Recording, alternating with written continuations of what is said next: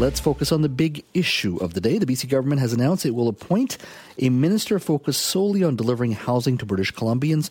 Premier David Eby made the announcement today in Vancouver, which is hosting the 2022 Housing Central Conference. Now, generally, housing uh, issues have been a small part of large ministerial responsibilities with no sort of consistency as to what ministry shares the housing portfolio. The current minister, of course, is Murray Rankin. He's also the minister responsible for Indigenous Relations and Reconciliation. Now, today's announcement comes as the government announced legislation yesterday uh, to stop strata councils from adopting restrictions against renting condos or banning children from their strata. Uh, the second piece of legislation would also set housing targets for municipalities. Uh, with the promise to overrule those that fail to hit those targets. Joining me now is Premier David Eby. Premier, thank you for joining us today. Oh, thanks for having me, Jeff. Well, you've had a, a very busy few days. Let's talk about news of the day. You've talked about uh, a new housing ministry. What would this housing ministry do that this government isn't already doing or wanting to do? Uh, the issue of housing for British Columbians has really raised uh, to the level that it needs its own dedicated ministry, we're now uh, uh, moving directly into the area of middle class housing, making sure that people uh, who are working and making our communities go actually have a place to live. And the job uh, has expanded dramatically to respond to the housing crisis in our community. Having a dedicated minister that's not also doing other jobs is going to be important for us to deliver for British Columbians. Mm-hmm. Um, your announcement yesterday, uh, and uh, you know we've talked about amendments to the Strata, Strata, Property Act, which would remove rental restrictions for all BC strata buildings. Has got a lot of attention, captured a lot of attention. But others have also said that this these proposals that you uh, talked about yesterday and introduced that were introduced yesterday are still timid. That you had also had talked about during your leadership run, uh, wanting to legalize secondary suites in every region in BC. Uh, you also wanted to potentially, uh, you know, allow developers to replace single-family homes with up to three units in major urban centers. Your platform also talked about a flipping tax that would apply to the sale of residential property, uh, depending on how long you keep that house and how fast you flip it. Or, or can we expect those uh, proposals in the near future, or are those now sort of punted aside and that's not something you're you're focused on?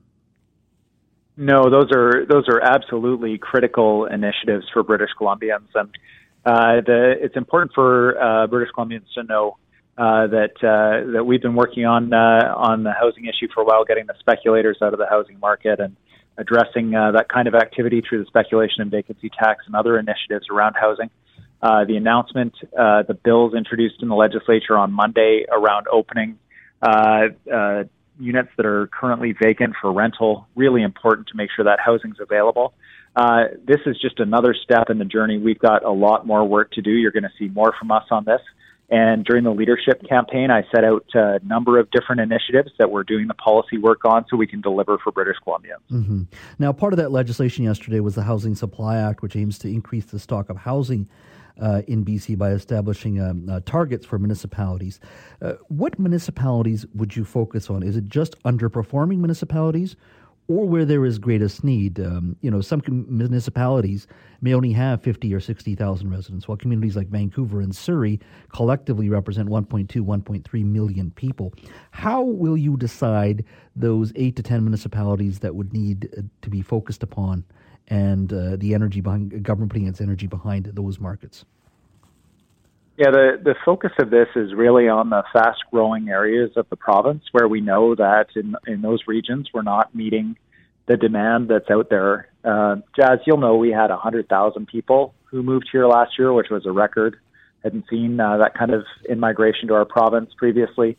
And we're expecting to set another record this year. We need to make sure that the housing is there and so focusing on fast growing regions, uh, it'll allow us to do two things. One is to uh, really recognize uh, those communities that are delivering that housing and providing to them additional support so that communities are livable and great places to be, great neighborhoods, the trails, the arenas, the pools, the parks, those kinds of things. And, uh, and identify those cities that need additional support that uh, are not matching uh, what the demand is and figuring out how we can help them uh, hit these targets so we get the housing in place. It's you know it's up to the city to decide where the housing goes and what it looks like and so on. That's you want towers or townhomes. That's that's your city business, um, but not whether or not the housing goes ahead. Uh, we need all hands on deck on this. And if there is an intran- uh, intransigent community or council or mayor, uh, you don't have a problem uh, bringing down the hammer on uh, said municipality if, if, if need be? Well, the legislation has some really clear tools that are available to the provincial government in the event that uh, cities aren't hitting their targets, and it doesn't look like we're going to be able to get there cooperatively. But frankly, I've had calls with mayors now across uh, Metro Vancouver, South Vancouver Island, across the province, and the interior, and uh, and I haven't talked to a mayor yet that isn't uh, ready to go and wants to deliver housing. Uh, what what is uh, the situation uh, is that these mayors will say, look, we need to have uh, you know we school in our community, or we need uh, critical infrastructure to be able to deliver that and uh, and I couldn't agree more. So uh, this is facilitating conversations with those local leaders so that uh, we can build out strong communities for people, and that when folks are looking for housing, they find that housing, but they also, uh, you know, they they have the amenities that they need to go with it. So it's uh, it's it's working well to really push those conversations already, and it's not even the law yet. Mm-hmm. Uh, late this morning, there was a press conference the BC Liberals held, uh, and their leader Kevin Falcon said that the government must launch independent reviews of uh, of BC housing and the Atira Women's Resource Society after leaked reports on their part saying that there it, it indicated mismanagement. Uh, is there anything you want to say to that?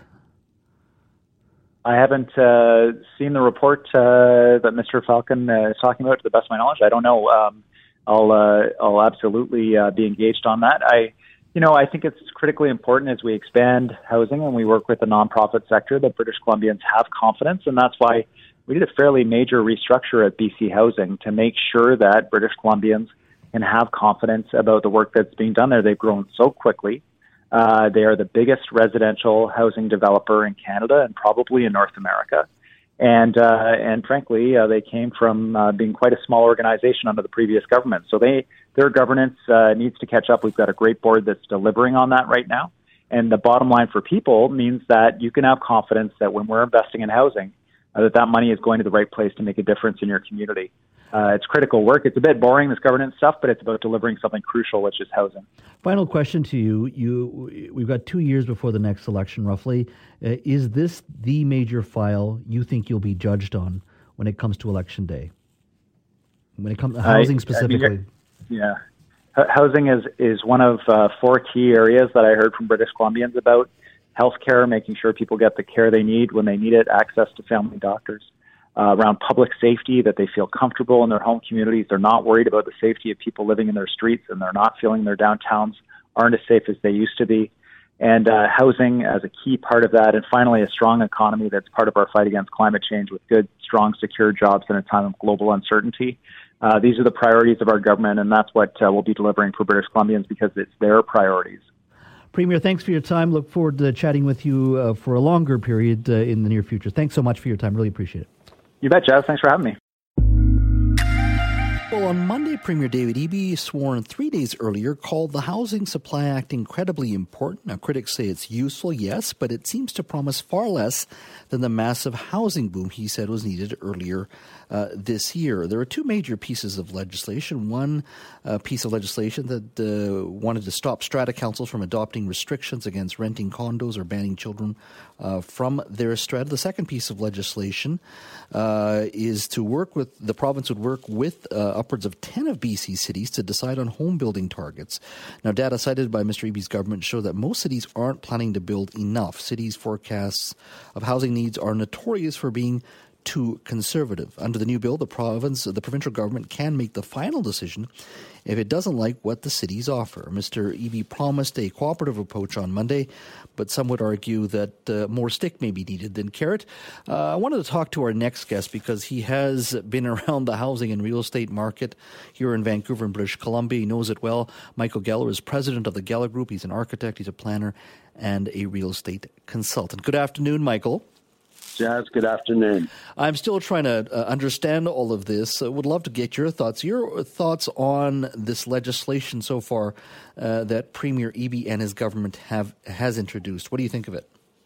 Well, I like one of the pieces very much, and that's the uh, incentives or the encouragement that he's proposing to give to municipalities to achieve certain targets.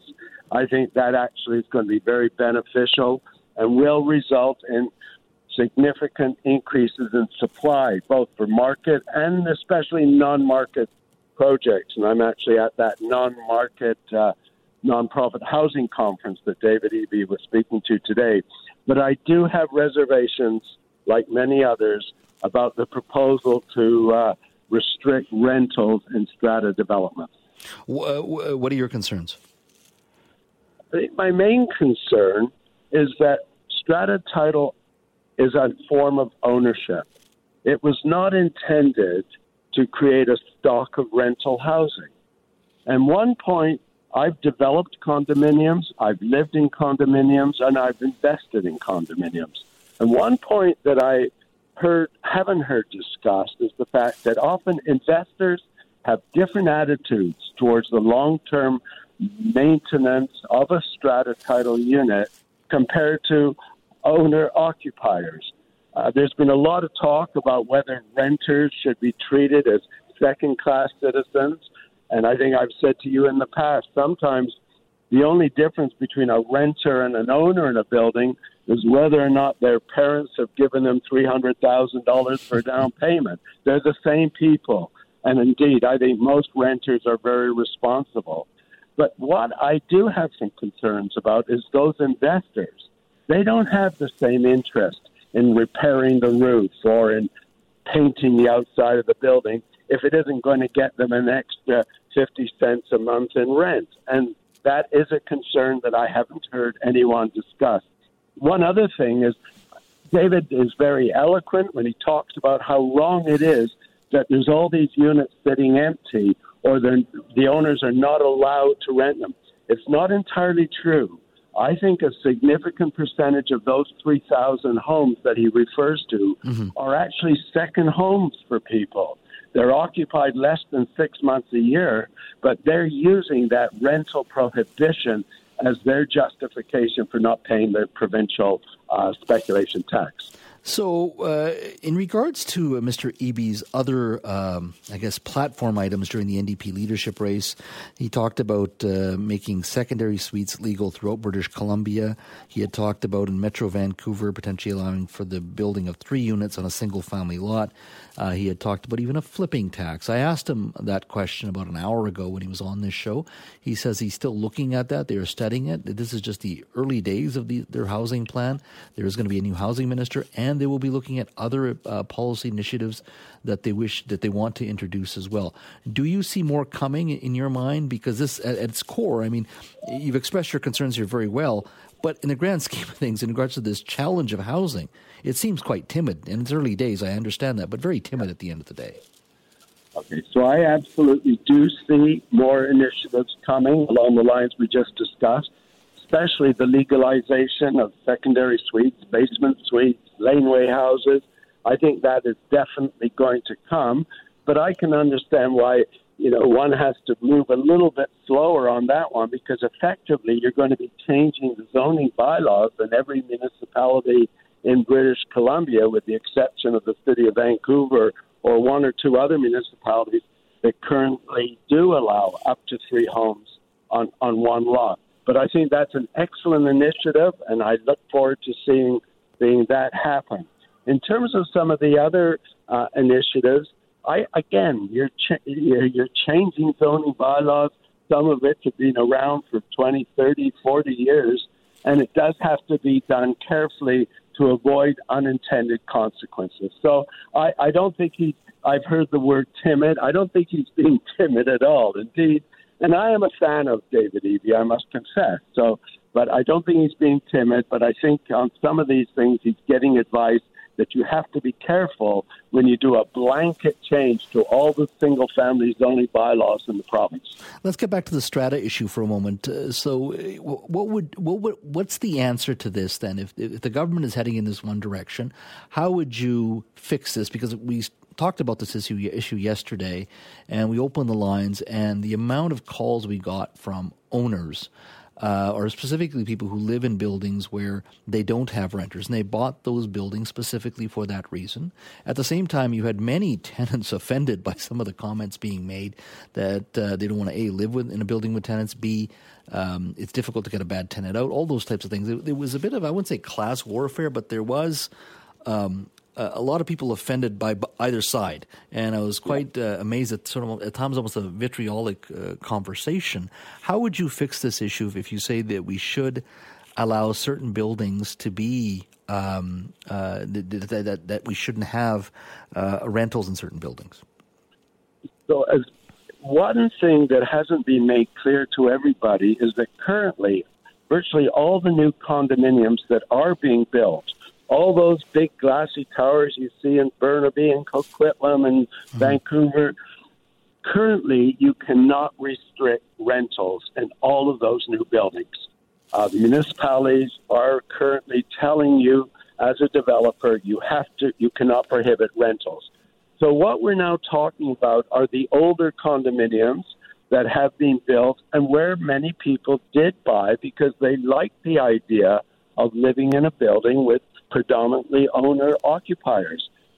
I, understand there's about 300,000 of those units, and according to Mr. Eby, approximately 3,000 of those are using uh, are, are claiming that they shouldn't have to pay the vacancy tax because they're not allowed to rent them. And again, he's assuming that that means those units are vacant. And I would really urge him before he passes this legislation to find out how many of those units really are vacant versus how many of them are simply second homes. Because if they're second homes, they won't come onto the rental market. People will simply sell those units and start renting. Mm-hmm. And it'll actually have a contrary objective. I personally would buy a second home in Victoria, but because of the tax, I don't. But I will probably rent one and mm-hmm. that's the reality that a lot of people, no, I appreciate Jas. A lot of people listening to us right now have no sympathy for those who can afford a second home when so many can't afford their first home. I appreciate that. But the reality is there are a lot more second homeowners in this province than, than the data seems to reveal. Yeah, I recall when I was MLA, I got a call from a, a, Calgary resident who, who had um, uh, bought a place uh, in Victoria, and their daughter, uh, while attending university, stayed there. But they would take, you know, the summer off or four weeks off, five weeks off, uh, and spend their time at that condo. Would stay empty most of the time, but the goal was to eventually retire and then move into that condo. Of course, they ended up selling it because of the speculation tax. So there's a lot of that as well. And you are correct, by the way, on the comments that you made. The new bill applies to condos built before 2010, which is when uh, the rules changed yeah. Uh, to prevented newer buildings from restricting the number of rental units. So you're you're absolutely yeah. correct. Um, moving forward, if if those other things that we talked about, the secondary suites, the potential three units on a single family lot. There's a huge amount of zoning challenges there, infrastructure challenges in regards to just uh, servicing and all that sort of thing. Are we inevitably going to be heading in that direction, or do you think that's politically pal- palatable uh, in in in traditional community? Forget about Vancouver for a moment, but places like West Vancouver, places like uh, Coquitlam or, or Langley. Well, West Vancouver has already legalized secondary suites. I understand the mayor is going to be on with you there this afternoon. Uh, attitudes are changing quite dramatically in West Vancouver since I first started building there 14 years ago, and it was difficult to get coach houses or duplexes approved. Now the developments that the community opposed are being held up as examples of what they'd like to see more of. So I think one can be optimistic. The other thing, Jas, it's not just happening in Metro Vancouver. This conversation is taking place around North America right now, where municipalities are saying perhaps it's time to rethink single family zoned areas. Not everywhere, but mm-hmm. certainly up and down the West Coast. Uh, the, the, the same conversation that's happening here is taking place in those municipalities, those cities. Yeah, there was a podcast as recently from the New York Times talking about just that, and we've been talking about that on this show since the day we started this show, and I think it's going to be an ongoing conversation. Michael, I really appreciate your time today. Always enjoy our conversation. Thank you so much, my friend. Thank you for inviting me. It's my pleasure. Spending a lot of time in the last couple of days talking about um, the two p- major pieces of legislation that the NDP government introduced in regards to housing and dealing with the housing challenges. But finding a rental home without a no pets clause has long been a challenge for tenants as well.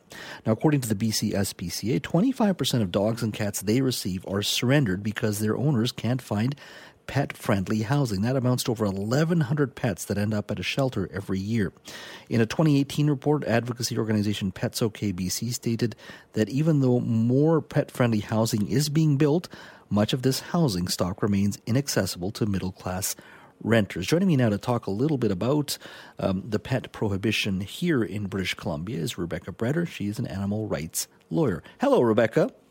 Hi, Jas. Thanks for having me. Hey, absolutely. Um, just for our audience, just walk me, walk our audience through what the present laws state here in in British Columbia.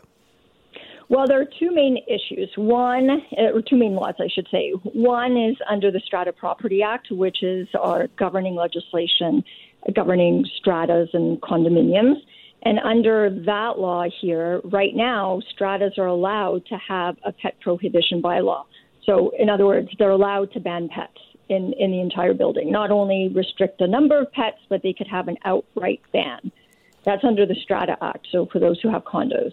Then, for people who are renting under the Residential Tenancy Act, there there's a provision in there that allows uh, a tenancy agreement to prohibit pets, and it could restrict the size, the kind of pets, the number of pets, but also, like I said, prohibit pets.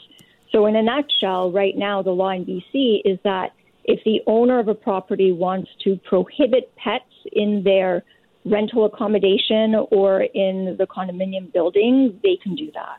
Uh, what do other provinces do presently?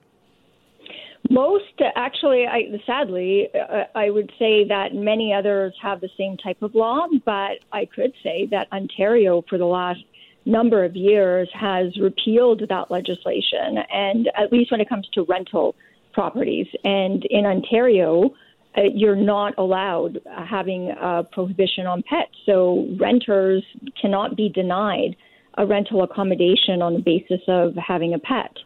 And so here, you know, let me just put this also in context, mm-hmm. is because I know the the argument. So first of all, I think it's it's fairly clear that I'm totally against this prohibition. I, I don't think this prohibition on pets should exist. And one of the main arguments I often hear is, well, what about people who are allergic or what about me being a property owner? I should have the right to do what I want with my own property. Mm-hmm. And those are two legitimate arguments. However, we really, really need to be looking at the context. The context being that in Canada, I don't know what the statistics are in BC. I'd love to see the, the latest ones. But in Canada, as of between 2020 and 2022, mm-hmm. there, and this is an Ipsos Reid poll, actually Connecticut, formerly Ipsos, but about 60% of Canadian households have at least one dog or one cat. That's over the half of the population or half of the households in this country have at least one dog or one cat. And it's no secret that during COVID, the number of people who have adopted or bought companion animals has increased. And there could be a number of reasons why that's happened. But the point is that companion animals are here to stay. We live in a society where people are increasingly having cats and dogs. They consider them their family members. Dare I say that they are just as important as any other family member to many people. And that is not going to change anytime soon. So the government really, if the government is talking, first of all, I want to commend them on, on taking really good steps and trying to address the housing crisis in the province. I think it's they're they're they're taking definitely taking a step in the right direction. But it just infuriates me. I won't hide that that any discussion on a comprehensive housing plan to deal with our housing crisis in this province needs to include uh, a serious discussion about companion animals, given the number of people who have pets. But if someone, and, and you, I know you've raised this issue, but if someone has a property uh, and just aren't comfortable with a dog or a cat, may not like the way mm-hmm. they smell, and, and, it may not be fair, but it is their property. Should they not have the right to say no? Uh, and look, I know you can put a deposit down, uh, and you may be reasonable mm-hmm. people, but your idea of cleanliness probably doesn't meet my idea of cleanliness, and it's my property, and I should have a right to say no. Yeah, you know what, and and I hear that argument. I'm a property owner myself, and and I could see that people could have a number of different reasons, whether it's allergies, whether they've had a traumatic incident with a dog, let's say, right, and they just don't want to have a dog on their property. But I would say that's the minority of people, and we have to be looking at the facts. And the facts, as they are today, and as they have been over the last few years, is that the majority of households have companion animals. That's not going away. That's that, that's staying right here. And so, regardless of what the government does, there will always be people who will be unhappy, who will be mad, but we have to be trying to do our best. And trying to do our best has to involve getting rid of this pet prohibition. At the very least, I would say, to start with getting rid of this when it comes to buildings like condominiums um, or or multi-level type of, of housing. So at least start there, and then and then t- and then take it from there. But I don't know. I don't have a perfect answer right now. But what I could say is that it is so hard for people with companion animals to find housing when they're renting. The number of cases I have and, and, and calls I get, it's unbelievable. And so people often resort to, I shouldn't say often, but many times they resort to saying that their companion animal is, is an emotional support animal. Mm-hmm. And sometimes that is true, and sometimes, you know, it's a bit gray whether the animal really is an emotional support animal or if they're just saying that in order to uh, to be able to strengthen their argument that they're being discriminated against on the basis of health. Well, very interesting topic. Uh, you can stick around for a few more minutes, Rebeka. Yeah, I'd love to. Oh, great. And give us a call on the open line. If, if, if, you're a landlord, give us a call in regards to some of your concerns. If you're a tenant, I want you to want you to share your stories as well in regards to finding a place. Let's go to Willie in Port Moody. Hi, Willie. Hello, Jas. My comment is that David Eby is missing half of the equation. He actually needs to ensure that landlords have some additional protections if he's going to remove those protections. So, for example, I had a tenant with a cat in a basement area. The cat caused so much damage with urine into drywall and into flooring within the thousands of dollars to repair. And cat urine is not an easy odor to remove. Did, did you, so have, you actually have you had damage deposit? You had a damage deposit for the pet. I you can only ask a half a month damage deposit. You know how little that covers. Mm-hmm, mm-hmm. And that's that's that's the part that I think is missing. It's the same with you're saying, well, you're going to allow um, no one can restrict anyone from moving in. However, there's no. It, he just glibly said, "Well, people, if they have problems, can go to the tenancy board." It is a nightmare process Willie, to go through that. Yeah, Willie, thank you so much for your call. Uh, I've heard that from uh, previous callers on this show today. Uh, Rebeka, your thoughts? Uh, what do they do in Ontario? Do you, do you pay an extra pet deposit? Well, there could be a deposit, but also let me just address our, our BC issue here. First of all, Willie, I'm, I'm sorry to hear about her bad experience. I'm a landlord too. I'm a home homeowner and also a landlord too, a pet friendly one. Luckily, we've had mainly good experiences. We had a couple of bad ones, but it's just like any other issue. You will have good people, you will have bad people, irresponsible, responsible. People always are able to resort. I know I'm not saying it's easy, yeah. but banning pets should not be based on the fact that there are some irresponsible people out there or that some people will unfortunately experience what Willie just did the law exists there that you could take either civil action against these people, you could go to the residential tenancy branch. I could hear people scoffing at me now through the radio, like, oh, that's so difficult. I get it. I, again, I'm a landlord myself, too. I get it. It's not easy. But that is not a reason to deny more than half the population who are really trying to find housing with pets and can't find so. And it is part of the housing crisis. There's just there's no there's no doubt about that. Let's go to uh, Bernie and Langley. Hi, Bernie. Hello, how are you? I'm doing well. Uh, what's on your mind? Well, um, I well, I, am from uh, originally uh, uh Alberta, and uh, I had an apartment building, and we had a lady that was uh, she had cats. She had about two cats, and we were fine with that. We, but in the end, when she moved out, I discovered that the cat she had opened the uh, an access door under the bathtub uh, for the faucet for emergency uh, shut off.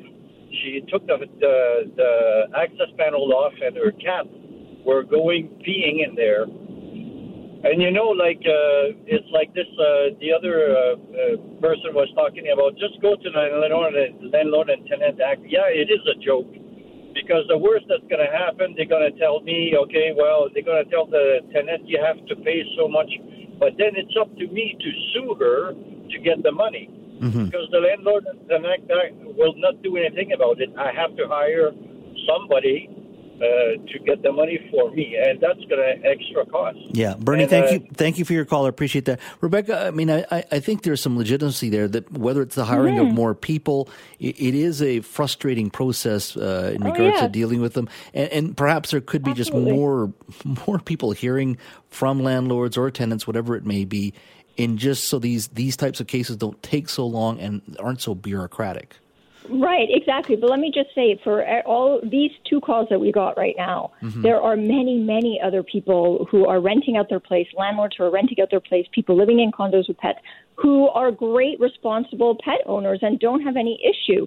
I'm by, I'm certainly not saying that everything's going to be perfect and everyone's going to get along. And no, you're obviously going to have some some trouble. You're obviously going to have some experiences like these people. But again, that is not a reason to deny the va- the majority of the population the ability to find housing with their furry family members. If this were to go ahead, uh, could a landlord basically say, okay, only one dog or only one cat? You can't have two dogs or three cats. Or do we open up a new can of worms when we say you're allowed to have pets you, and people can't ban them?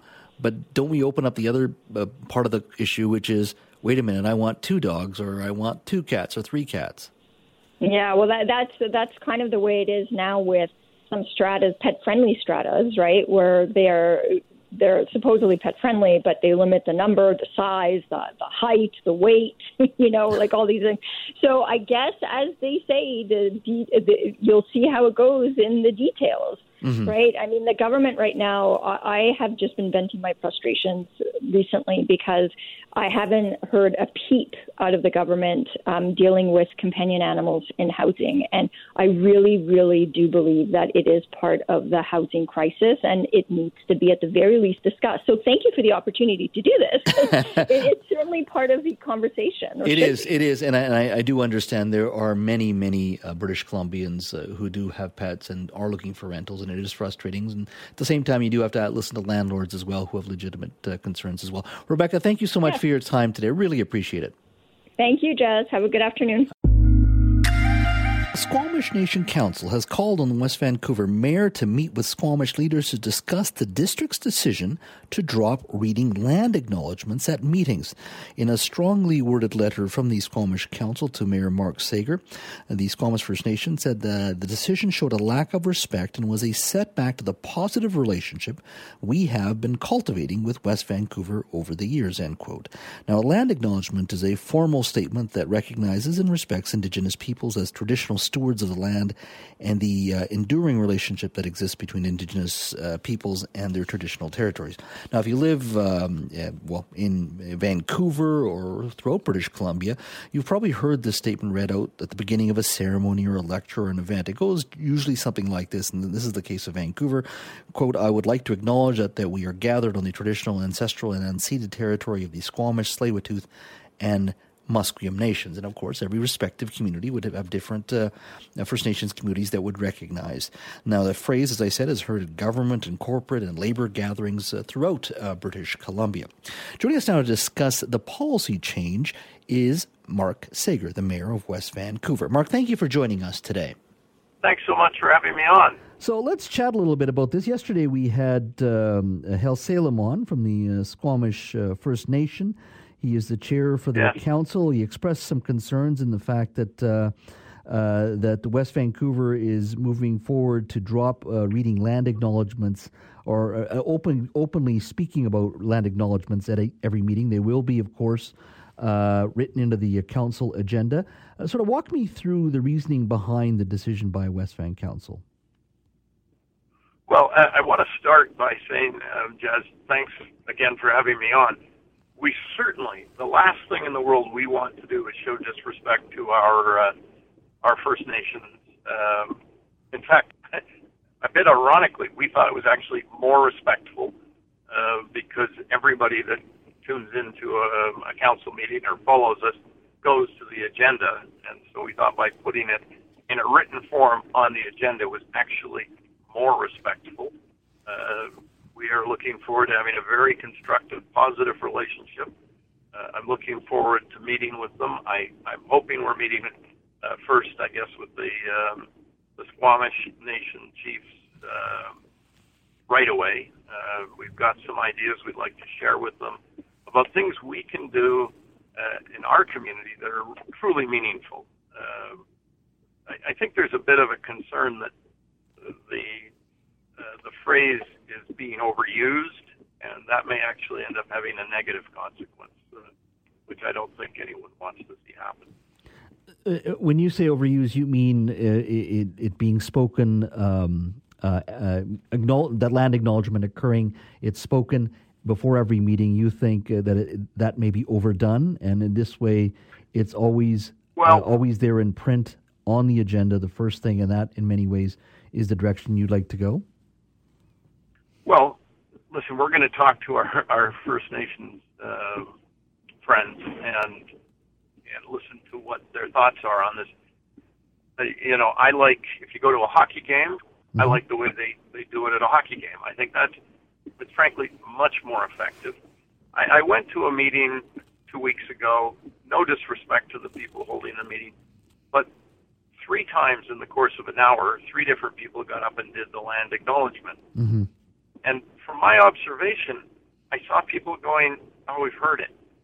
And of course, you know, it's uh, it's like you can say words over and over, but how about you actually show me what you mean?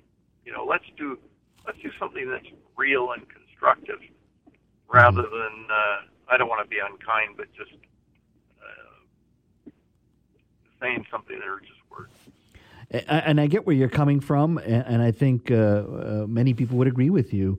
Uh, but uh, you know, speaking to Khelsilem yesterday, the sense that I got was that as a part of reconciliation, that that verbally acknowledging uh, that and, and discussing that land acknowledgement, and because is important because uh, Aboriginal culture, First Nations culture, is also an oral culture rather than a written culture.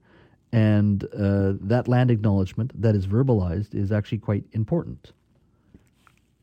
Yes, I, I, I to be honest with you, completely honest, uh, I didn't think about that, or we didn't think about that. We thought um, putting it in written form was actually more respectful. So mm-hmm. we'll meet with them, we'll talk to them, and uh, and we've got some ideas for some really meaningful things that we hope we can achieve uh, with them in in not the distant uh, future, but in the near future. If uh, in that meeting a request is made for West Van Council to reverse their decision uh, in regards to reading land acknowledgements, are you willing to reverse your decision and allow reading land acknowledgements moving forward? Well, of course, I've got you know I'm one member out of seven. I've got to ask my colleagues on council, but we're very open-minded um, you know, group of people. And, uh, and I think we would like to say to them, we can do that, but look at look at what we would like. Look at these alternatives that might be more more meaningful and more impactful. Mm-hmm. But we mm-hmm. have to have that dialogue. I, and I'll be the first one to admit, I wish I had thought about this and met with them first. Um, you know that you're you're newly elected. You're trying to get things organized. I thought what we were doing was very respectful. Uh, obviously, not seen the same way. I understand that, uh, but let's have a dialogue. I suppose if nothing else, uh, it's it's sped up our first meeting. I hope at least. yeah, absolutely. Well, uh, you know, uh, Mayor Sager, uh, I know uh, you are working towards that meeting. Have you set up a date yet, or is it still in the process of setting up a date relatively soon? I, I, I, to be honest with you, I've just left a meeting, and I, I'm not going to get into a lot of detail about it. Mm-hmm. But I just left a meeting where I was seeking some assistance towards an idea I have for the First Nations, which I'm anxious to share with them and hope they see merit in it. Um, and so someone in my office was was trying to organize uh, that meeting, and I'm just heading back to the office now. Well, uh, Mayor Sager, I really appreciate you making time. We did speak to um, Squamish Nation Council Chair Khelsilem yesterday, and I know you were in meetings, and I really appreciate you making time today uh, to have this thoughtful conversation. I look forward to chatting with you uh, on this issue and others. Uh, I know you're a very busy council as well uh, in, in the months ahead as well. Thank you so much for your time. Chat very soon. I really appreciate you uh, speaking with me, and thanks so much.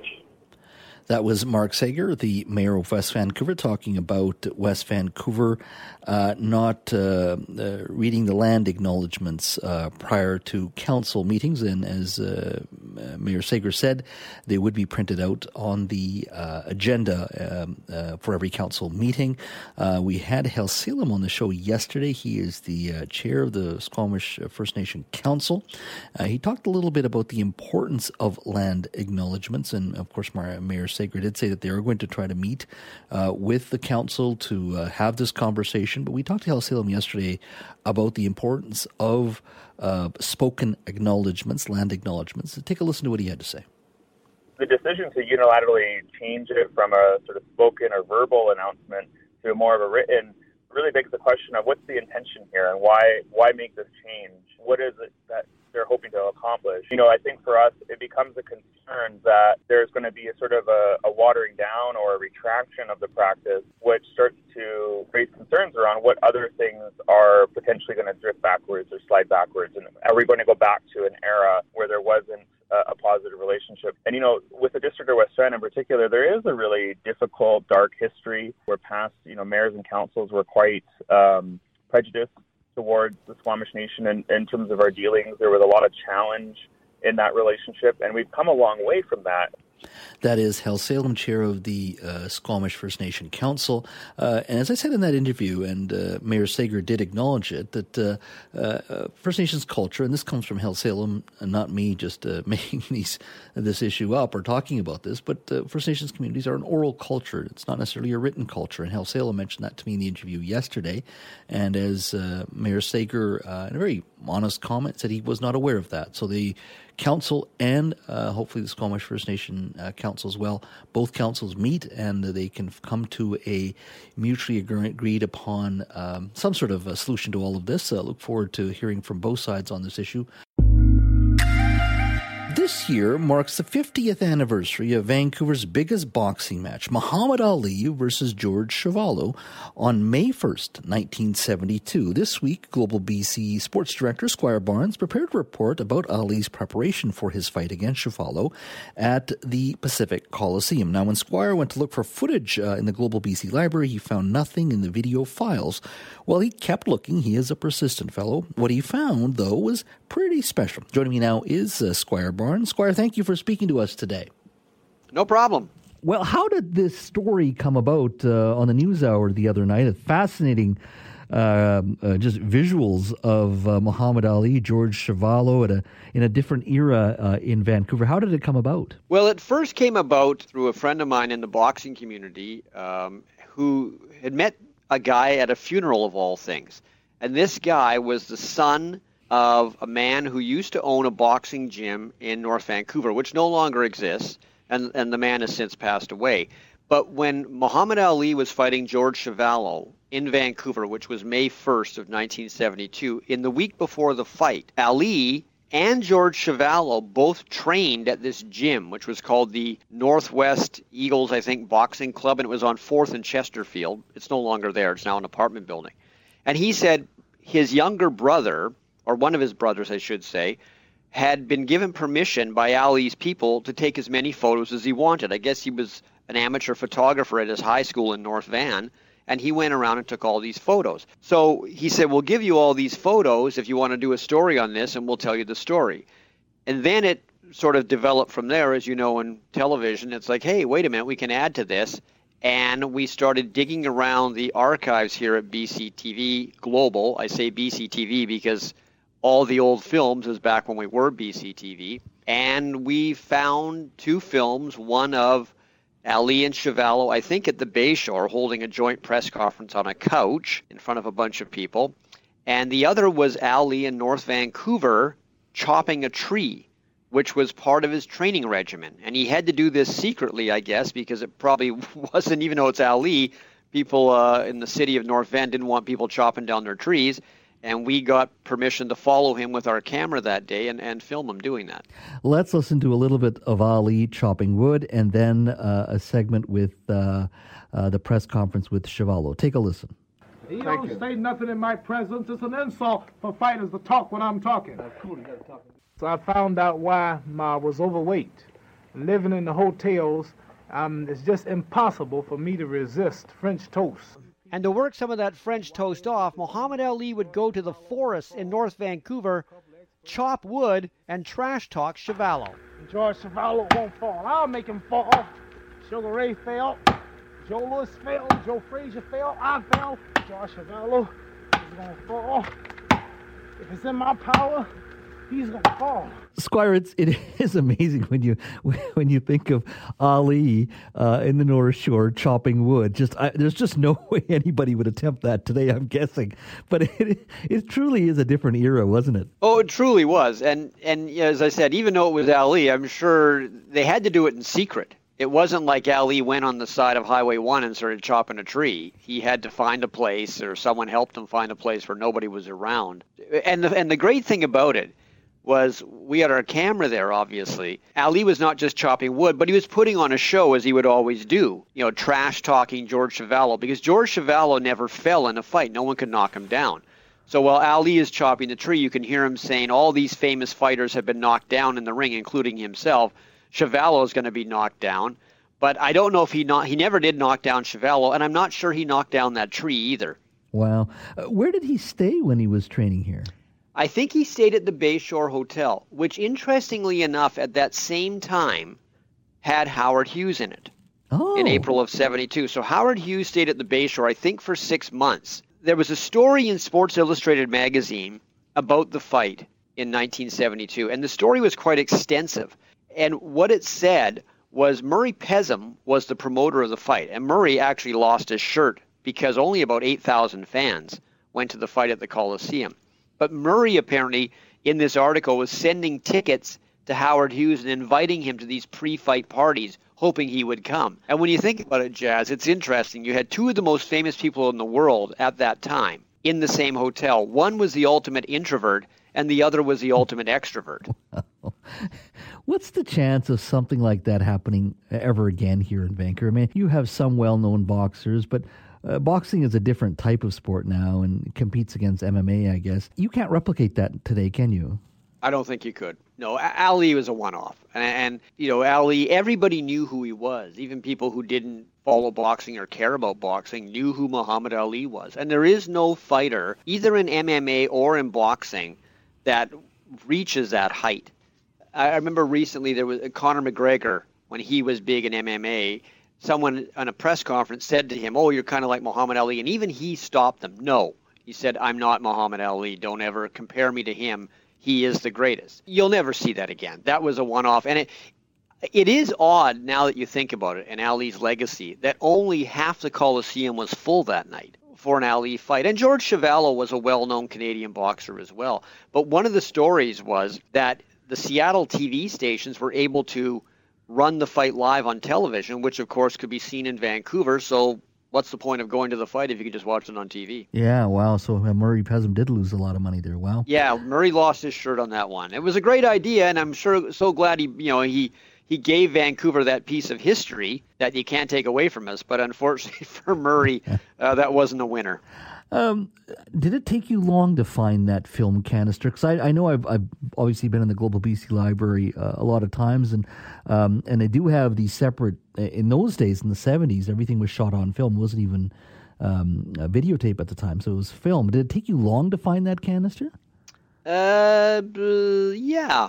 It was like an archaeological dig, basically. It really is. I mean, there if there are two libraries at, at, Global. One is a tape library, and tape sort of came into being uh, for cameras, I think, in the early 80s.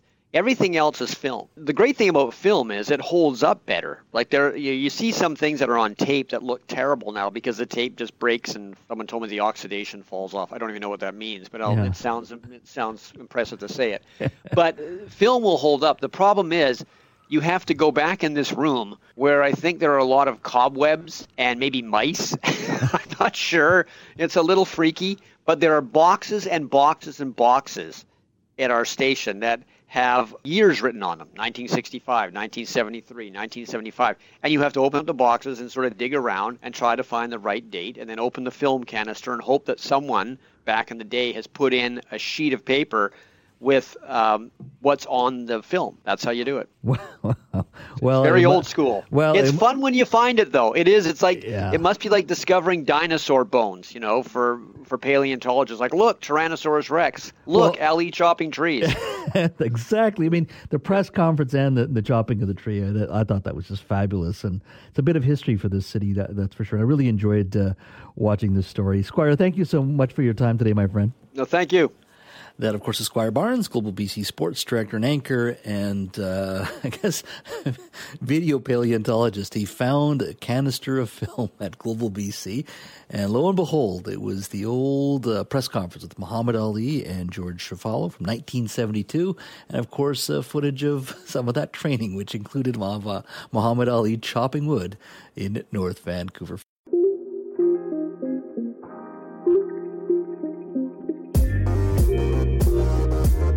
Thanks for listening to the Jas Johal Show podcast. Don't forget to subscribe to the show on Apple or Google Podcasts, Spotify, or wherever you get your podcasts.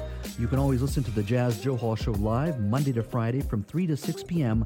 on 980 CKNW and connect with me on Twitter at Jas Johal BC. Talk to you next time.